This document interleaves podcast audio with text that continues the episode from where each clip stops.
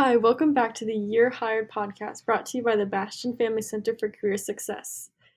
This week, we interviewed Joel Willison, who was a theater major at Knox, and we talked to him about what it's like to be in theater and advice he has for fellow students. My name is Lauralee. My name is Madison. So, today's podcast, our topic is on paving the future for theater and performing arts. So, today we have Joel with us, who is a Knox alum. So, can you start with introducing yourself? Yes, hi. Um, my name is Joel Willison, he, him, his. Um, I was in the class of 2020. A little bit about myself I was a theater major, creative writing minor, uh, I was born in Evanston, Illinois, but I grew up overseas in Kampala, Uganda. Um, and while at Knox, I was involved in the theater department pretty heavily and Frisbee pretty heavily. Those were like my two main things, but also I was a tour guide. I was a resident assistant. Um, I worked on the Multicultural Student Advisory Council. I was one of the founding members of, uh, gosh, what was it called? Day of Dialogue. I was director. I ran New Plays Workshop, all that stuff. I remember when I first met you, you were trying to like recruit people for frisbee, and like the Knox joke is like frisbee and soccer and like the different um sports and things like that are like low key like cultish on campus. Like, hmm. But my first question for you is how exactly did you get into theater and performing arts? That's a great question. Uh, so I'm the youngest of five. So I I have no personality. I picked all the other stuff from my my siblings and picked those for myself. Um, so number one in the family, they're all really good at different things. Um, and number two, number four, Ashley, she did theater in high school. So I was like, oh, I'll, I'll do some theater. It was partly because I wasn't good at music and wasn't good at drawing. So I joined theater, so was like the third art option. Um, and I loved it. I love stories. I love like focusing on stories, what makes a story good, what makes a story bad. And theater is kind of universal in that aspect of how to tell a story. So I really like that aspect of it. But I also wanted to do medicine and writing. And so Knox, I came to Knox wanting to focus on medicine, writing, or theater. And Knox was one of the only schools that looked at me and was like, oh, that's not ridiculous. Have fun. My first term, I did some biology classes and some theater classes. And I realized I had my doubts about medicine. So I stuck with theater. And it, our theater department is small enough that if you want to do something, you'll be able to do it. And I just kept wanting to do stuff, focus on different things. And I was able to do that. And then it kind of just kept happening. And now I'm a theater major and everything. Well, was a theater major, and I run a theater company now. Yeah, that's so cool. Do you want to talk a little bit about your theater company um, and like how you started it and like what like the mission is and all of that and like any advice if like students like are interested in doing the same thing? Um, yes. Yeah, so I run a theater company called Pocket Theater VR or virtual reality. Uh, it was created during the pandemic with the goal of finding a way to bring the stage and the audience together in a safe way uh, during COVID. So the idea technically is, you know, uh, if you wanted to, so Madison, Lauralee, if you wanted to watch Hamilton with me in New York, and right now I'm in Chicago, I don't know where both of you are. Um, kind of the point is that it doesn't matter. So if we wanted to watch Hamilton in New York, then we could log on and we could watch the show on virtual reality and it would feel like we're there. It would feel like we're in the front row seats watching the show. Um, and this has a lot of potential for accessibility. I think it's really great because then you don't need to worry about, you know, wheelchair seats when you're planning. You don't need to worry about access. You don't. You, all people need is internet. That's what I'm really excited about. Um, and our goal is to kind of use that access- accessibility function of virtual reality to start getting rid of, rid of a lot of gates um, in other areas of theater. I love Knox and the theater department, but it is a very white theater department. Um, and also, just theater in general is pretty white. And so, this is one of the gates that we think we could break down. In my senior year at Knox, I was doing an honors project uh, for theater. I was going to direct this play called Death of a Salesman. And then it didn't happen because of the pandemic. How can everybody still come and watch this and still be safe? And so, that's where the idea of this theater company came up. Uh, my advice for starting a company is just tell a lot of people about it, the idea, and you'll have to figure out why it would work, why it wouldn't work, and who you're trying to focus on. Because I remember one of the main things is I told uh, my mentor in theater about this idea, and she was like, "Oh, Joel, everybody makes a theater company. Um, I bet like she was like, you're gonna do like one play that you wrote, and then you'll probably be done." Um, and this was her just being very realistic and so I don't blame her for saying that. But it was because she said that that I pushed us in the first year to keep doing more productions. And because I was like, I want to prove it. I want to prove that this isn't just about satisfying, you know, our our creative ego, but I want to prove that this is more about the idea. So that it was actually very helpful of just getting that idea out. And the more people that I told, the more pressured I felt to actually do it because I felt like I would let people down. That actually that was really cool because my opinion, I feel like theater, art, performing arts is like very underrated and very obviously underfunded. And like when you were talking about kind of like the gatekeeping of, you know, theater and stuff and trying to make things accessible and creating all these resources are like a really cool cool thing to do. And like all those things that you were talking about. Cause I remember for me and like in high school, like the stuff that they did for like performing arts was like very non-existent and it's just like for what? Like why are we not doing something that is good for the brain the body and just growing and being creative? I also saw that i'm not sure if this was like the same thing um, as your company but you were trying to create a program that was taught well taught theater in a different way from like academia or something like that? So that well, there's two things I want to talk about from what you just said. So with your experience in high school of in theater in high school, that's why we in our first year did something. We found people our age who were BIPOCs and weren't like mm-hmm. stereotypical theater roles that you would think of. Like when you think of theater, you think of actor, director, lighting designer, all that stuff. Um, but there's a lot of arts management involved. Like you could be finance in theater, and what does that look like? And if you don't have a lot of money, then you don't have a lot of time to be able to, you know, seep into theater and figure out that you actually like you like theater, but you want to do this job. So we found, we asked a lot of people our age to explain their jobs, explain their roles in theater and what they like, and then also give advice. And we said you can give any advice you want, but you can't tell people to get an unpaid internship because theater kind of runs off of unpaid internships right now, and it's horrible because only you know rich people can do that, and rich people tend to be white people. Uh, so that just kind of feeds into the whole system. Um, but the program that you're talking about is called Class. Super original name. Uh, but the idea is to focus on theater. It's peer reviewed, it's peer um, presented.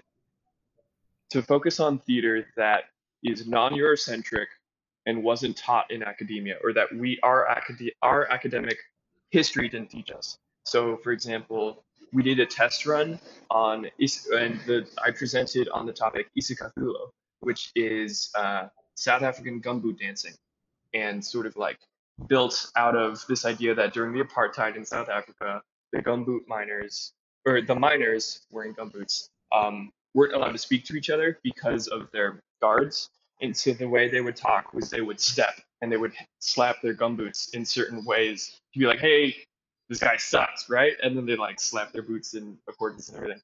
Um, but that helped build a lot of theater and a lot of dance from that. So that's an example of one presentation. So we've asked around online on the online theater community to be like, hey, if you could present on anything, what would you want to do?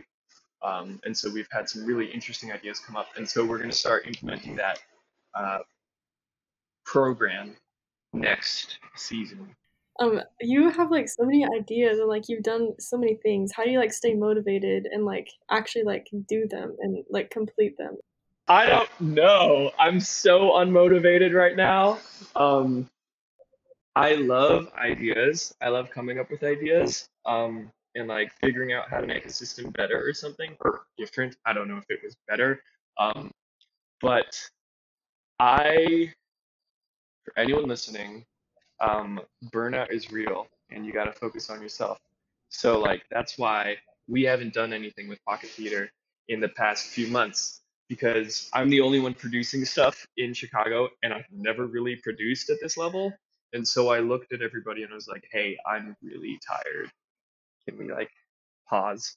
Um, and so that's kind of hurt the motivation a bit. And so, but that, where to find motivation? Hmm. Kind of the idea of like, if you didn't do it, who would? And if they did it, what would they do differently? And would they do it the way you wanted to? And then why don't you do it? Like, what's holding you back? My brother has, my brother worked in admissions for Swarthmore. And one of the questions he would ask during during interviews for the kids that were gonna get into the college, he said, "Hey, so if you had a year off and you had, I think their tuition was like ninety thousand dollars. So he was like, if you had a year off and you had ninety thousand dollars, what would you do? And like, what's stopping you from doing that right now? Because it's such an interesting question. If you weren't at college, what would you be doing? What would you be doing if you had all that money and you had no limitations? Um, and so that kind of keeps me mo- motivated of the idea of like, well, what can we do, and what's stopping us from doing it? Also, okay, I'm just I feel like I'm rambling, but I'm going to keep going. Um, so, uh, um, my mentor in the theater department, she always talked about this. So in theater for grad school, it's a little different. So like, if you want to go to grad school, it's all about the connections that the grad that the grad school gives you, which is partly why um, grad schools have kind of shut down their programs right now because we're not really aware of what connections are still going to be there after the pandemic.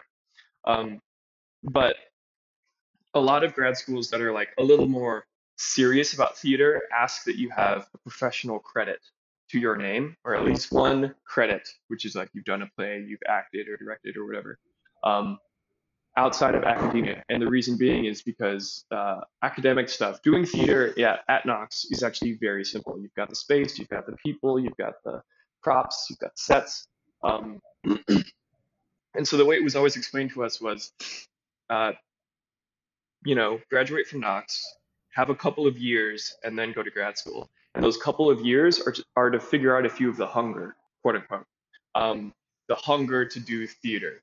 And I remember calling up my mentor, uh, like right after college, and I was like, I totally get what you mean about the hunger. I really want to do theater right now. This makes complete sense why the grad schools wait because they want to see if you were able to do this independently outside of the system.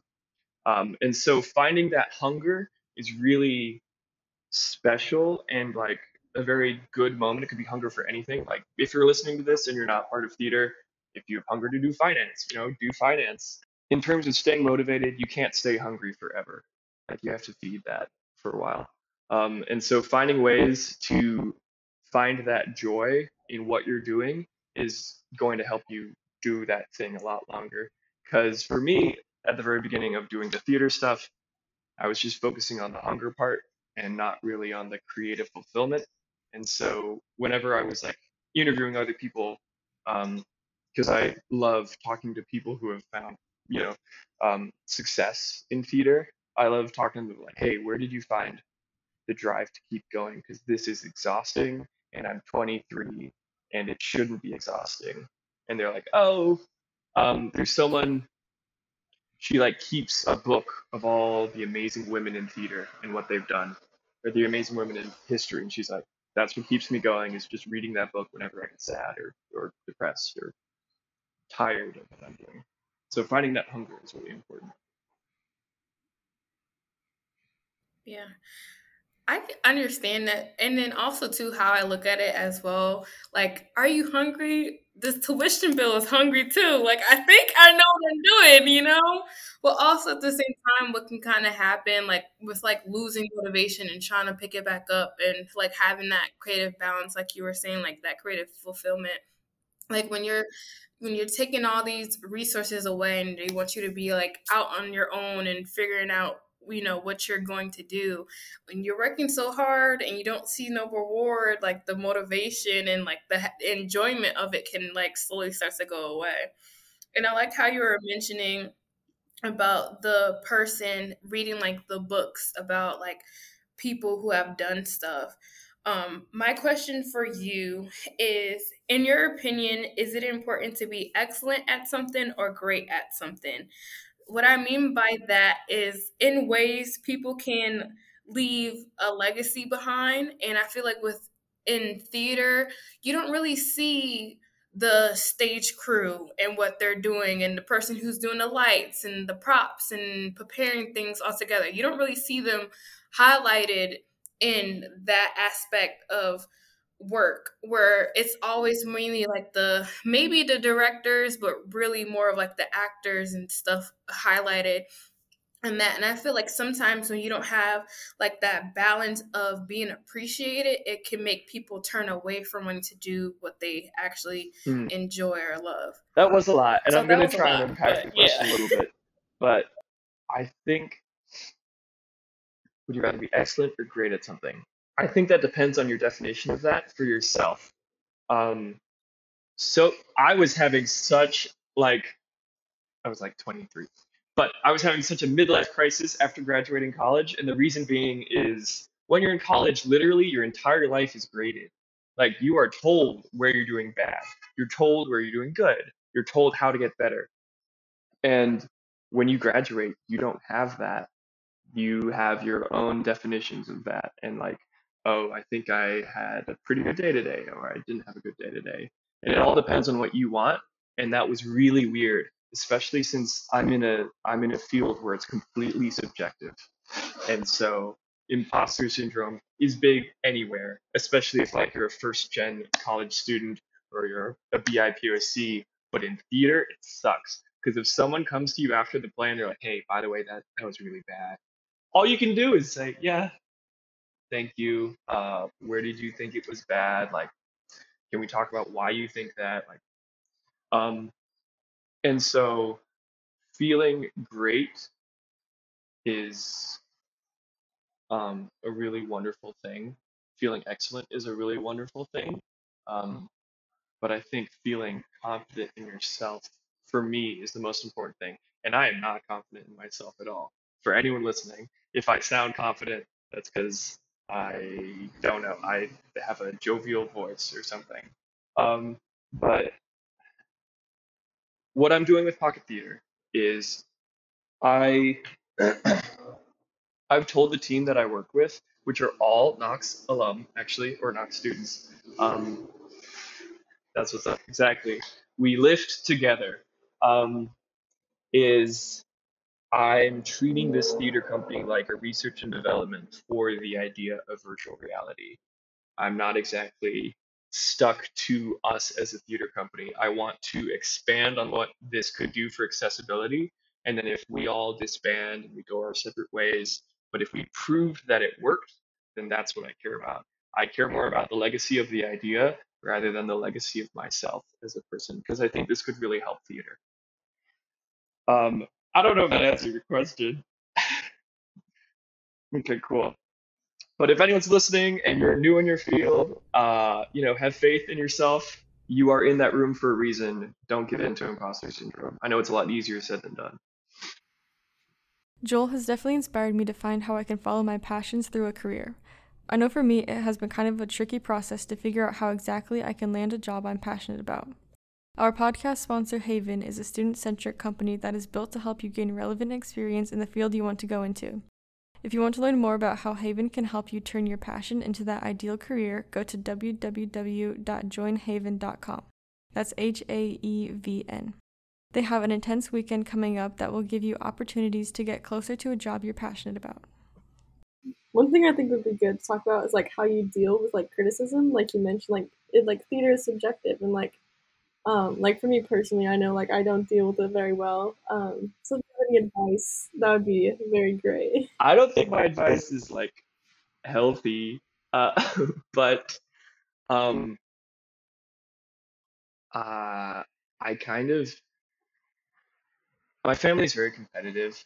We do a lot of games and stuff, and so and I know that sometimes I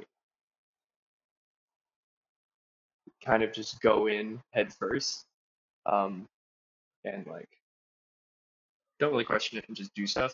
But all right, so I have this I'm going on a lot of different tangents and trying to get to the answer, but I have this piece of paper uh, that I wrote down when I got my first directing gig at theater in theater or at Knox, and I wanted to do it in alley. I don't know if any no, you're all about to be juniors, so you probably didn't see it. But I my first show was in alley. What that means is half the stage or the stage is in the middle of the room, and half the audience is on one side, half the audience is on the other side.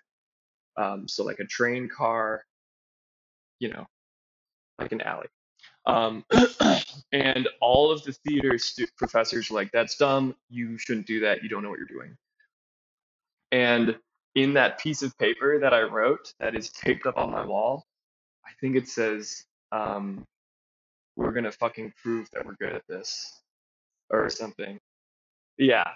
Um, and so I kind of took it personally, and every like directing, every rehearsal, I would kind of like talk to all the students, being like, guys, we need to get this right. We're amazing. We're gonna do it really well. So I guess I took, I take the criticism personally. I don't think it's healthy, but whenever there's a setback, then I just kind of take it as an opportunity to be like, okay, well, I need to prove that I can do this.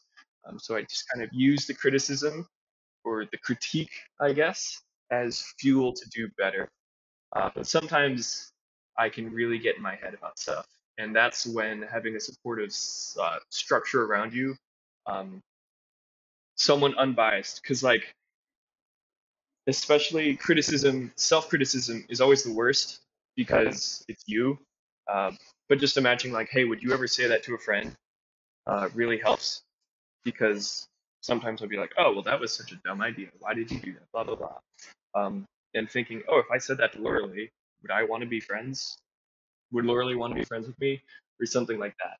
Of just trying to get rid of the bias and see like, is this something that is actually constructive to hear uh, for your success or anything?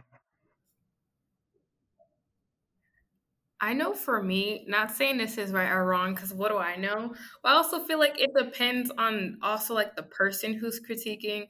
Like if I'm asking help for a paper and someone who's really, really good at writing is giving me criticism, I'm going to take it, listen. But if it's just some stranger that don't know nothing, I'm like, hmm, thanks, but no thanks, you know? So I feel like you kind of have to understand and evaluate the critique and how it impacts like what you're trying to improve. Because criticism isn't only just to be like okay this sucks. It's also like okay maybe you should try this to make it better. You know it, it can be kind of i don't want to say super like subjective but almost like okay you get to choose whether or not you want to improve in that way because that might be whatever you're getting critiqued on that might be something that you really like and the next person may like it and the person after that may not like it at all so eh, yeah. My question for you joel is how have you overcome the different challenges within theater and performing arts and the different positions that you have played within it? Strength in numbers. Uh, and I guess knowing my place.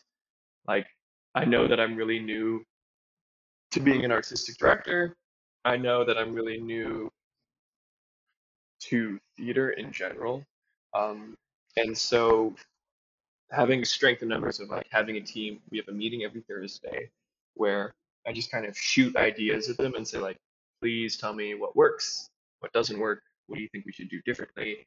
Um, and then also, whenever I don't know what I'm doing, I call up someone who I think would know what to do and say, hey, can I get your advice on this? Like, what do you think about this? I mean, I just sort of ask them about that. Um, so that really helps. And then also, um, I like to set myself up in jobs where I feel like I'm still learning something applicable. So uh, right now I'm planning out a se- the season uh, for so that's like when is a play going to happen? When is it being released? When is it being produced? Blah blah blah. Um, and so just understanding that and finding somewhere that I've tried to learn that or do that in theater or in another aspect of my life and taking that experience and trying to apply it to over there is really helpful whenever I feel like I'm stuck somewhere. Yeah, I think that's good advice. Um, I have one last question. I don't know about Madison, but what like general advice do you have for students at Knox? Like whether they're like in theater or not, just like the best advice that you wish you could have been told while you were still here. Learn how to be alone and like be okay with being alone. Um, I guess of like I don't know if that's actually the best advice to give. Uh, no, okay. Um, odds are if you feel something, someone else in the room feels the same way. So if you want to say something about it, say it. Especially like if you feel uncomfortable or if you feel like you uh, want to know about an idea more, um, just say it. I think it's always more important to ask the question than hold on. Uh, especially if like if you're in a room and you feel like you don't know anyone there, odds are someone else in the room doesn't know anyone else there. Just start finding people, connect people. It's always great. And Knox is such a welcoming community. Like guaranteed everybody breaks your expectations of them in some way. In a positive way too, not just in a negative way. I think everybody knows something good. But yeah. That's my advice. Yeah, that is really good advice. Um, the last question for the podcast is um, what are some opportunities for Knox students to join or apply for theater um, within being a student and when they graduate? Because it's always like, okay, graduating soon and this is what I'm doing, but I don't know where to turn to. What a spicy question. Um, because I don't know. No, uh, like in Knox, where to apply for theater stuff at Knox? Hmm. Honestly, okay. You, uh,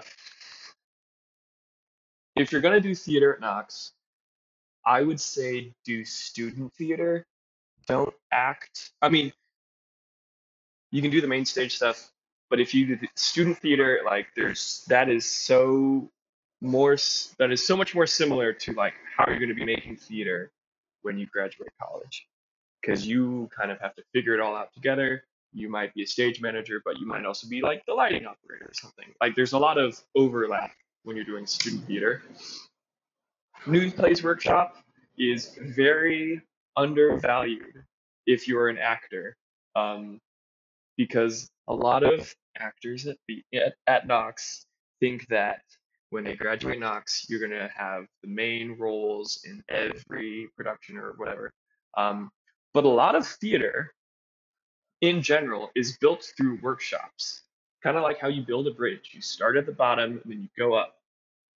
It's kind of the same with theater. If you want to attach yourself to a project, you start at the bottom and then you work your way up. Start at the workshop for that production. Go to every workshop. Prove that you're like prove that you are easily accessible. Prove that you're a good person to work with.